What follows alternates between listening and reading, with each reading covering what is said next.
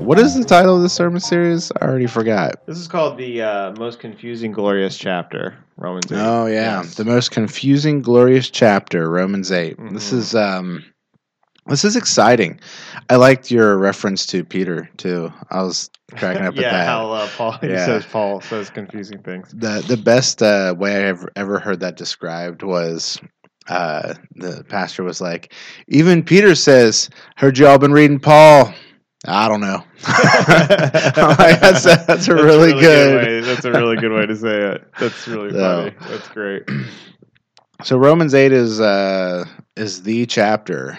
Like I feel like everything every time I'm ever in like some kind of conversation about salvation or all kinds of stuff, Yeah. someone ends up going to Romans eight. Yeah. hmm So it's just like memorize this chapter and you're good to go, right? Uh-huh. Yeah, that- except it is honestly it is really confusing, and I think you know usually typically you'll we can we take verses there and the one they're amazing verses, but it's one of those things that's hard to see sort of in context, even of the whole of Romans eight, uh, the context of what God's done with the Jews. You know, it's like, and so we tend to take it almost like an encyclopedia of facts about salvation as rather something that's um, sort of like um, bringing together the all the whole arguments of the Book of Romans, um, particularly about the Jewish people.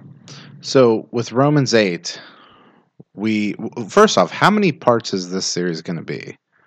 Um, probably like four or five. Okay. I feel like uh, listening to the first two, I feel like you got through maybe the first like six or seven verses. Am Yeah, I wrong? Yeah, okay, that is No, wait, like no, no, no, I did get to like verse like twelve. I think. Oh, oh, so wow. Okay. I might be skipping. I might be skipping for sure. well, I mean, you're you're trudging right on through there. Well, because I read all of Romans eight after Yeah. watching both sermons, and I was like, "Oh, you didn't get very far." I was like, "We're way back here still." Whoops.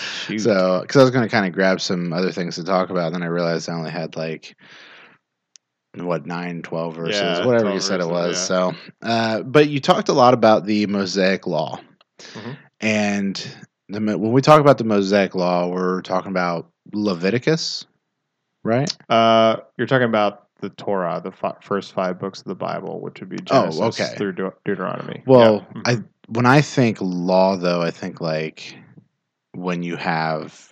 You know, when Moses is like listing everything off, yeah, you know, Mhm. th- I think Leviticus is the book that everyone dreads reading. Let's be real. yeah, you, you get started in that thing and you're like, oh, when does it stop? Yes, that's right. Yeah. And so, how does that relate to Christ's crucifixion? Because the law is what comes before the new covenant. So, this is, we're Correct. talking old covenant. Mhm. And so, where do, are there any, you know, anything that like intertwines here? Like, how does how does it relate to how do the two covenants relate? Yeah, so this is a great question because a lot of times it really it really is easy to think that um, Moses gave the Israelites and God gave the Israelites uh, the Mosaic covenant, the law. Uh, they couldn't keep it. Nobody could keep it, and so God had to find a better way, um, which was um, sending Jesus, right? And so, uh, except the problem with that is is it's actually a covenant and so what has to happen in a covenant between two parties is you have to have the fulfillment of the contract right and so um, and with the mosaic covenant what we miss in that is um, there's really two ways that that law needs to be fulfilled. Uh, if it's broken it need um, and there needs to be a cursing. And if but it but if it's fulfilled there needs to be a blessing. And so, since the Israelite people uh, didn't fulfill it, uh, the people of Israel only broke it, and so they got the curse. Um, uh, there still needs to be a faithful Israelite to finish out that covenant uh, in order to bring about the uh, blessings of that covenant. Uh, so, it's and that's actually the thing I think I probably have missed the most about it is you think of the Abrahamic covenant. It's got a promise that is fulfilled in Christ, right? Um, which is God's going to bless the nations through uh, Abraham's family. Um, and then you also have the Davidic covenant, right, which is he's going to send the Messiah in the line of David's family, which is fulfilled in Christ too. You also have the Mosaic covenant, which, uh, when you think about the fulfillment of it, you think about it uh, only in the sense that the Israelites didn't keep it, and so it was fulfilled by a curse. But there is a whole other part of it, which is that it was meant to bring, it was given to give life also, give life and blessing. And so that's what Paul is actually bringing out is that all that the blessing, the life that comes from um, the, the Mosaic covenant is fulfilled in what Jesus did. And so now it's passed on to us through the Spirit. Know, we actually now fulfill the, the life blessing part of it um, through the Spirit. So Jesus has fulfilled the, the, the Mosaic covenant. Correct. That's the. it's a huge, huge point about what Paul's trying to make. And since he's fulfilled it, what are we in now? Uh, he so he's fulfilled it by um, being the faithful Israelite, so the one that kept the law, and so he deserves all of the life that the law said would happen. You know, so when Moses says, "I set before you life and death, uh, blessing and cursing," you know, Which I loved. I loved your analogy of that too.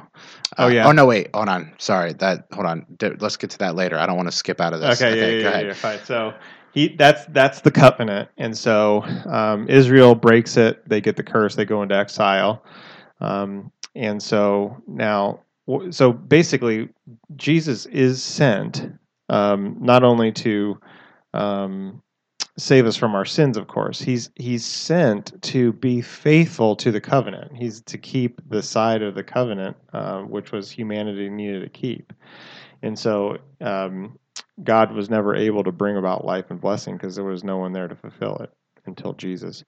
And so when he fulfills it, uh, it's now finished, but it's actually uh, the finishedness of it is um, now um, fulfilled in us through the Spirit. So we're bringing about life to the earth. This is actually why it's really uh, an important chapter that it that we are not to be people that are um, saved to heaven. Uh, we're saved um, not, not we're saved to uh, or saved for the earth as well. So we are the ones who are blessing the earth and blessing the nations um, by the Spirit. Um, and that's what the new life is. It's really the working out of the fulfillment of the life of the Mosaic covenant through Jesus. So, like, to put this in an analogy, let's say two people have made a deal that one will provide, um, you know, the ice for the party, and the other will provide the drinks, right? Uh, essentially, one of them isn't able to provide their half, and so the other provides both halves, Mhm. And so that's what God's done. Uh, exactly. Except it's a little, just a little bit more nuanced than that. That would actually be the Abrahamic covenant in a way, like where God provides everything about the Abrahamic covenant. Um, but in the Mosaic covenant, you have a, you literally have the if then. If you do this, then I'll do this. If you do this, then I'll do this. Mhm. Uh, but yes, exactly right. So what Israel could not do uh, to fulfill the life and the blessing of the Mosaic covenant, Christ, uh, God did by sending Christ. So and it makes a little more sense about why he has 40 days in the desert, why he goes to Egypt as a little boy, why he does all these. What's he what's it saying? He's like he's fulfilling what Israel could not fulfill and did not do. You know, out of Egypt have I called my son. He da takes 40 days in the desert where he's tempted with uh, lack of uh, bread and testing God and all that kind of stuff, right? And so it's wildly cool. Has there ever been like, do you know of any like books, videos, anything like that that actually brings all those things together? Well, Like, yes, there is. Yeah, like- there, it's a, actually I, I learned a lot of this from N.T. Wright, and he's got a book, new book actually called The Heart of Romans, which is uh, I just read it. That's why I'm preaching on it too. So, but since I was really felt like I needed to teach um, our church about this, how, you know, the lead, leadership of the Holy Spirit, what life is like now um, between salvation and the new heavens and new earth. Um, what it actually is God doing through the Spirit, and that's why I think Romans eight is so vital. You know, it's really it's it is mind-boggling and it's so exciting when, you know, we get into these subjects because there's just so many things that connect and when you start getting all those connections made, it's it's like a it's like a huge dopamine rush, you know. Yeah, dude, it is. It is truly. Um, yeah, because it, it is. It's one of those things that is a shame, and it's a shame in my life a bit too, where I haven't seen, um, you know, some of the clarity about what it means to walk by the Holy Spirit in my life, simply because I haven't really understood what God was always trying to do with the people of Israel Mm. and how He fulfilled that in Christ, and what that means for my living life right now between uh, obviously receiving Christ and my death or Jesus' return. So, in a, lot of this, uh, in that first part of this, you talked a bit about what was going on in Rome. Like, what kind of prompted the writing of this, the whole letter, not just Mhm. Romans 8, obviously, but the Yep. whole letter.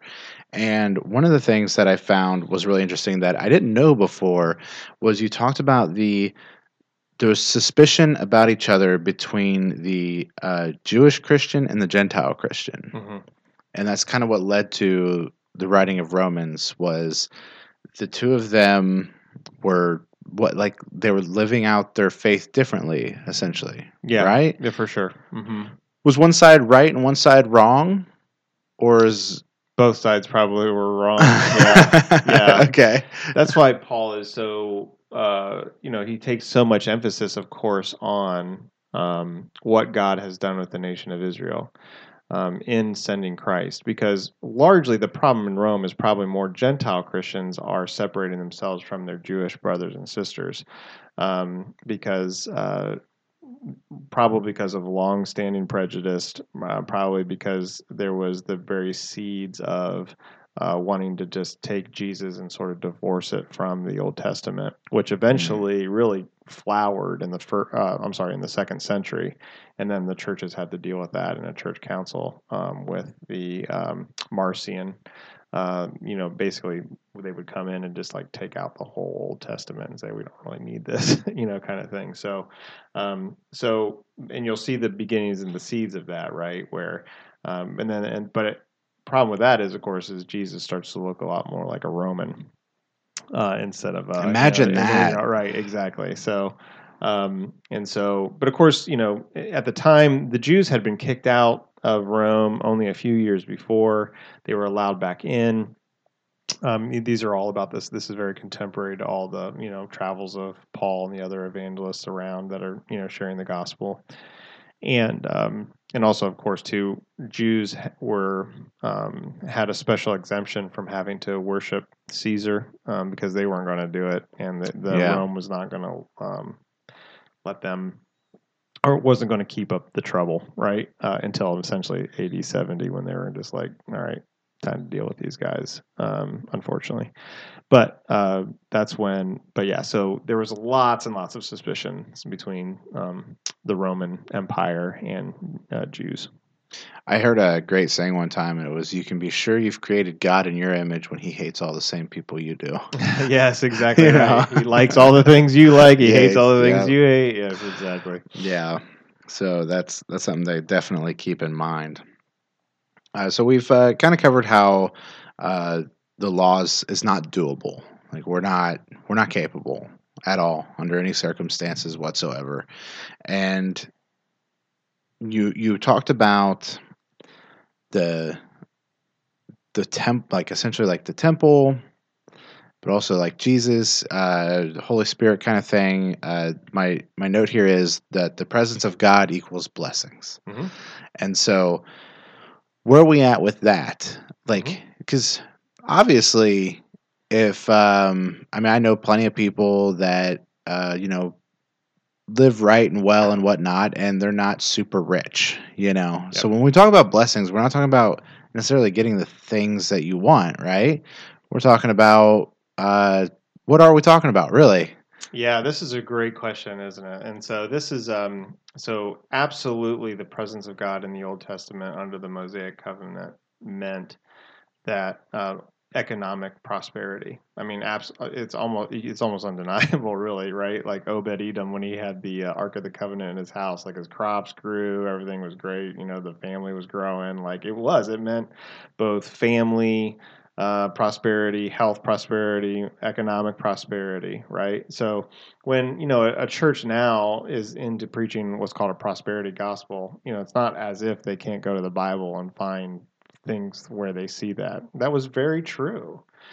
Of um, because God was in their midst, everything prospered, right? And um, so that's actually so in the idea of temple. Then, when if God is dwelling in our midst, we're going to prosper, right? Because God is in our midst.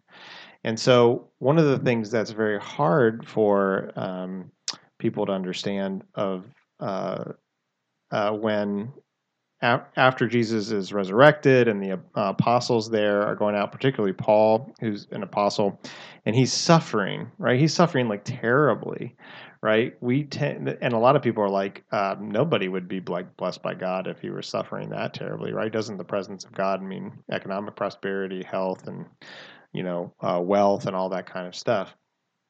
And so Paul says, well, there's another meaning to the temple uh, as well, which is death or life through death, right? And so substitution, where the, the suffering of uh, the suffering of the innocent or the suffering, um, yeah, of the innocent for the guilty. Uh, and obviously with the blood of lambs and goats and all that other kind of thing in the temple. But also, obviously, the suffering Christ was the same way. So here's the temple of the living God, right? Uh, Jesus Christ in the flesh, right? Yahweh in the flesh, second person of the Trinity there. And um, well, what what happens to him? Well, he suffers, right, and that brings about life. So now that's a huge role. That's a huge point of the Romans eight, then that we actually haven't talked about yet. But it is uh, that the presence of God now in us through the Holy Spirit, we're the temples of God because of the Holy Spirit. Uh, it's not going to mean uh, it's not going to mean what we want it to mean yet. We want it to mean economic prosperity, health, family, wonderful. Yeah. Uh, it's actually going to mean uh, death through life and suffering and life, uh, and it's going to be our suffering. And so that's actually a really that. So that's when you start when you hear these things about groaning. We have which I haven't preached on yet. That's why he makes the, eventually those points about groaning.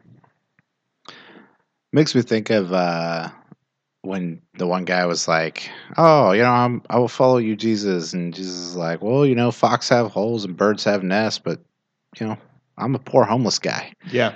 And he's basically telling him, "You, you yeah. can't, you can't do this. Yeah, there's a cost. You're not cut out for this. Yeah, you know, definitely a cost. And uh, yeah. that's that. He's referring to what you're talking about, right? Yeah, and it's it is. I mean, that's what's tough. So Jesus fulfills the new covenant by suffering. I'm sorry, Jesus fulfills the old covenant, creates a new covenant by suffering and death. And that's why we get the, his life, you know. So the life of the Mosaic covenant is transferred to us in the Son of God. Uh, and so our the curse of the Old Test uh, of the Mosaic covenant is transferred to him, and so he gets the curse, we get the life. He earned the life uh, we earn we earn the curse. He gets the curse. We earn the li- or we get the life.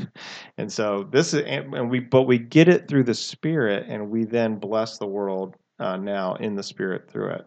Our future is not heaven. Um, our heaven is the I think N.T. Wright calls it um, is you know life after death. But really, ultimately, what God is doing is making the life after life after death, which is the new heavens and new earth, which is what uh, Paul calls inheritance. And inheritance is exactly what you think it would be. Inheritance is title, wealth, uh, it is family and friends, it's uh, bodily presence in the new earth. Like, we're yeah. not, you know, so actually, what the picture really truly of of what God is ultimately always trying to do is to um, remake the earth uh, by, you know, obviously expelling evil, being done with evil, and then he remakes the he remake, remakes the earth um, where heaven and earth are, are fully combined. But what happens there? You're going to have a body. It's going to be bodily. It's going to be physical. Um, it's going to you'll have it work. You'll have you'll have uh, obviously there's no crying, there's no pain, there's no there's healing, full total, you know. But it, it's all the things you enjoy about the world right now. You will enjoy because it is bodily.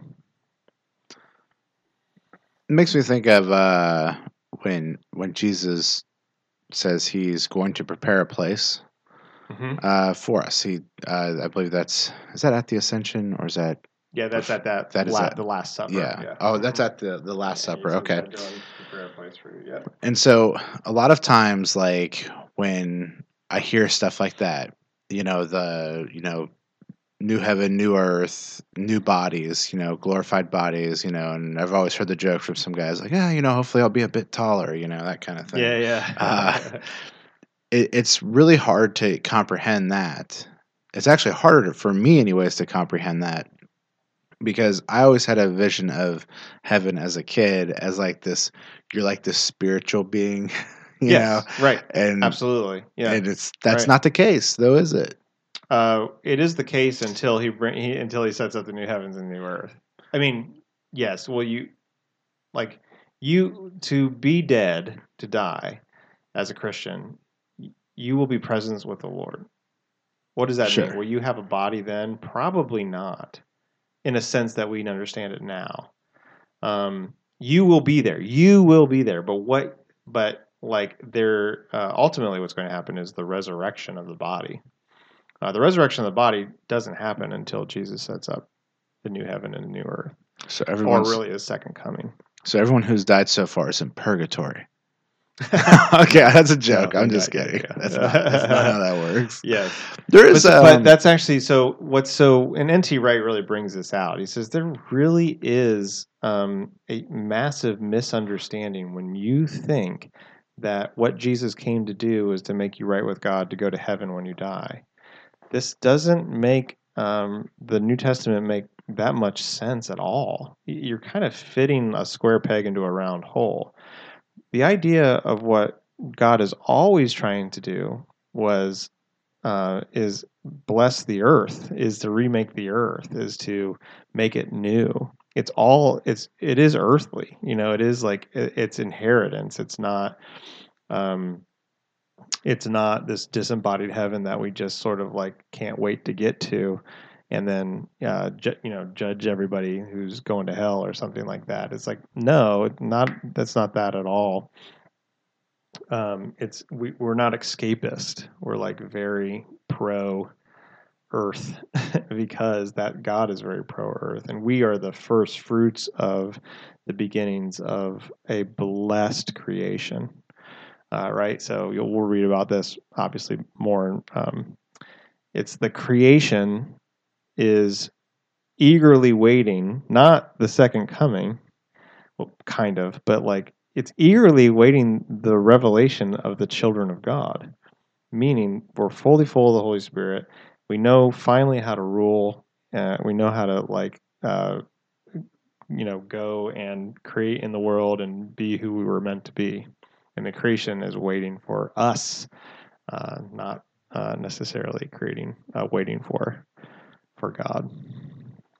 Well, and you certainly could say waiting for God, but it, but Paul says he's waiting for the, us to be revealed, who are the people who now um, bring about life and blessing through what Jesus did through the Spirit. And so, just you know, just 70 AD, I think is when you said that was when the the Romans were kind of like done with the Jews, and that was when they destroyed the temple. Correct. And the temple hasn't been rebuilt since. Correct. Is the temple going to be rebuilt again? It seems so because they're going to be. There seems as if the Book of Revelation says there will be sacrifices in the temple in Jerusalem. Uh, that's why people think that it will be rebuilt. Okay. All right. So when the temple gets rebuilt, that's when we'll be like, finally, right? Is that Well, um, I don't. when the temple is rebuilt, uh, everybody's just gonna. I would. It's gonna probably seem like COVID times a thousand. There's gonna be so much trouble on the earth. I think that um, there won't be a lot of. Um, there won't be a lot of time for uh, for the uh, finalies? rejoicing. uh, everybody's Okay. everybody's going to be hurting pretty bad. Well, I liked your uh, I, I always love those verses that you see on coffee cups and you know on the the plaques on people's walls and stuff, and you look at them and you're like, that's not what that's referring to. Uh, I yeah. I, sh- I should have looked up which one it was, but there's one that I've seen, uh, like on a coffee cup before, and it's like if you actually read it in context, God's referring to killing everybody.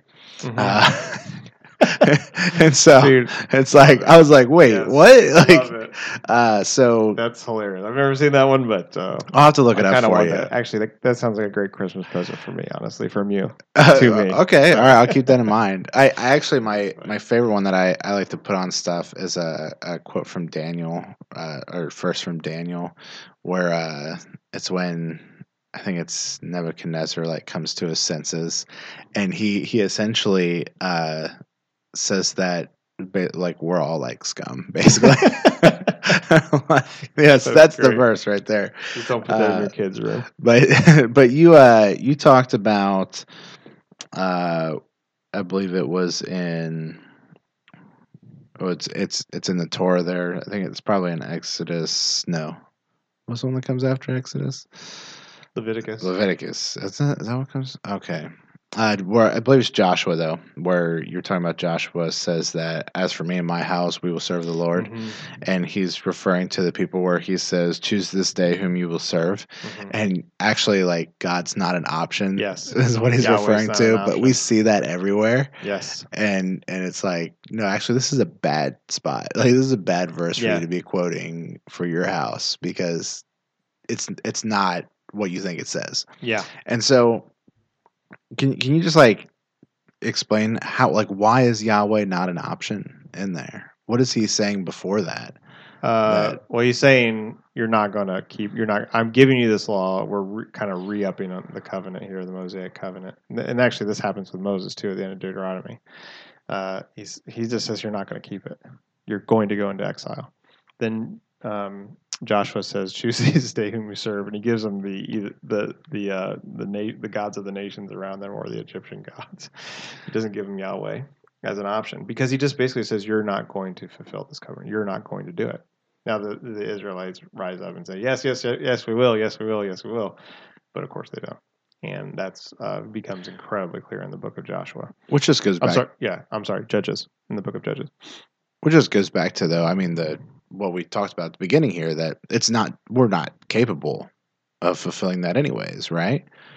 Yes, correct. You know, so Mhm. that's it was it really was an expected outcome from the beginning, hence the reason he says Yes. choose one or the other because you're not going to do what you're supposed yes, to. you're not going to do this. And so, um, and that's actually where Paul brings this up, and he's saying, well, why was it given then?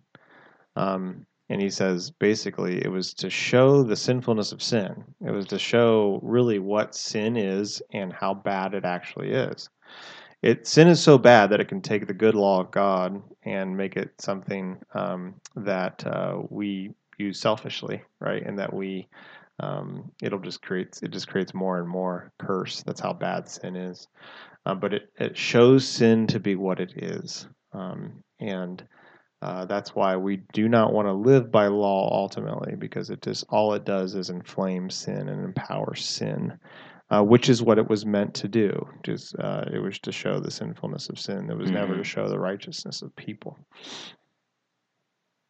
So you you kind of went right into the direction that I was wanting to go back into here. Uh, first off, I believe uh, it's Paul that says why what was the reason for the law, and he said it was added for transgression. Correct.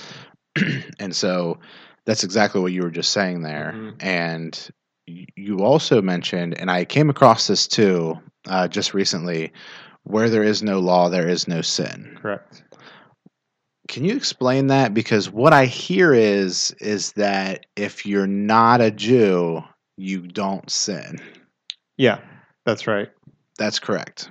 Except for what Paul. This is what Romans two is about. What Paul says, it's not as if they don't sin, right? It's like obviously they murder and they steal and all that, but they also have, but they make laws too, and they um, didn't even need the Mosaic law to tell them what was wrong uh, and right. They had the law written on their hearts, so even them, they knew that that there was something that was right and wrong, um, and they made laws around it, and that was uh, so it wasn't necessarily you needed a Mosaic law to tell you about the sinfulness of sin, but do you need to have the law um, clearly define?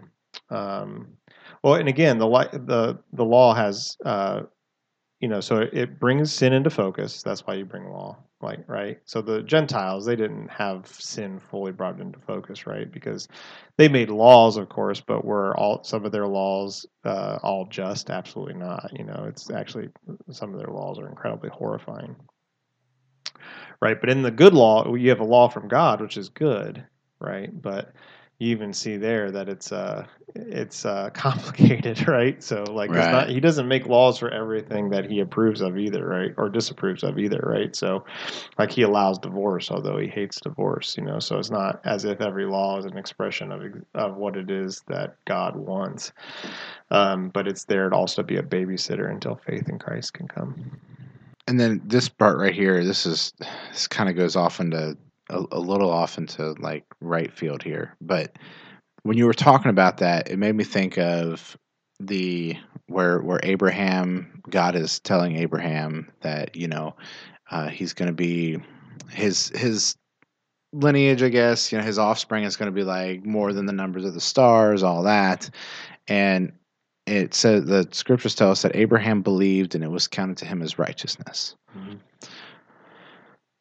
I've heard this described as being Abraham believing in God sending Jesus, and therefore that is what's counted to him as righteousness. But I just I don't see God explaining that to Abraham here. No, Did I miss no. something? Uh, what is whoever happening? said that? Well, yeah, they're they're wrong. Who, they're mistaken about that. Yeah. what sure. what is happening here when Abraham's belief of what God is telling him is being counted to him as righteousness. Yeah. So what? Um, you know, obviously Abraham is believing that God is going to take a womb, uh, you know, that is good as dead, and uh, raise it from the dead, so that there will be a miracle child. So Paul says he believed in the resurrection of dead of the dead, and it was credited to him as righteousness. And so, um, and that's Romans four. Uh, so you can read about all about that in Romans four. So he believed uh, in resurrection, and um, and that's what was credited to him as righteousness. I mean, he believed God about the the miracle child, right? Uh, but obviously, it meant that a dead thing was going to have to be raised. the was, miracle child being his was, child. Isaac, yeah, Isaac, yeah. which would be him, but in the dead womb was going to be made alive. So in the fact, so you know and that is a pointer of how all those uh, who enjoy the covenant uh, that God gave to Abraham they get into it the same way by believing in resurrection um, from the dead of Jesus. So, so resurrection is what Abraham believed in, um, but uh, obviously fulfilled in Christ. But he wouldn't have known about Jesus. Right. Of course, he was talking to Jesus. Um, Just didn't know, right? Yeah, which is right. fine. Right. You know? he, I mean, he's talking to the second person of the Trinity, right? So obviously, you don't have. Uh, he's obviously not uh, Jesus Christ, Mary's son, yet. Okay, so it's essentially though that he's he's believing in in this resurrection of the dead. Uh, can we relate that also? Then he's believing uh, that well, that kind of like does that transcend over into him believing in the resurrection of Christ? Well, can you can you make that jump? Uh, not for him, but certainly once he, you know, once he's die and dies and with the Lord, I think he probably understands it. Sure. Okay. know? All right. yeah. Not no. a bit of a stretch, yeah, though. Yeah, it was. Yeah, definitely not revealed. Jesus as a human being. Uh, now it was, you know, Peter does say it was repeat, uh, was shown to the prophets of old, of which Abraham was one of them, um, that they were looking to head to a day uh, when all of this stuff were going to be fulfilled that wasn't going to be it wasn't going to be fulfilled in their day so they knew they were looking forward to something um, but they didn't know what yet and he said um, and then paul says it too right i was it was revealed to us in these last days by sending oh Christ. yeah yeah okay well, that's that's all I got. You got anything else you want to add? No, it's um, it's crazy cool stuff. I mean, it's actually like uh, again, I'm I'm trying my best to help ground uh, the church a little bit and say, uh, look at what look at what God is actually doing um, by the Holy Spirit in us to bless the world, um, which will ultimately, um, which will come to full fruition in the new heavens and new earth.